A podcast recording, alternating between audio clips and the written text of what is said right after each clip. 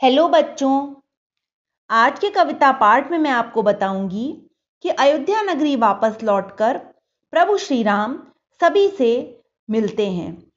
वे अपने नगरवासियों से भी मिलते हैं क्योंकि वे उनके विरह में अत्यंत व्याकुल होते हैं।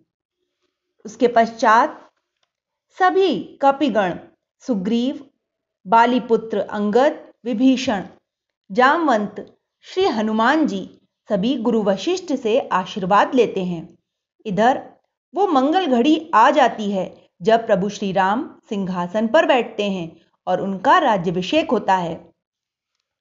तो बच्चों, प्रारंभ करते हैं आज का कविता पाठ। मिलन व्यग्र पुरवासी धाये, प्रभु ने नाना रूप बनाए। एक साथ ही सबको भेंटा, सबका विरह जनित दुख मेटा।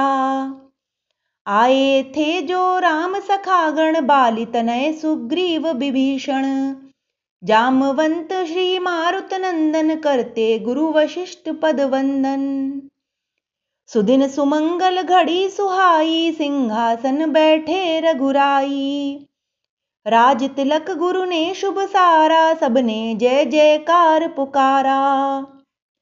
राजा राम जानकी रानी, अवधपुरी पावन रजधानी।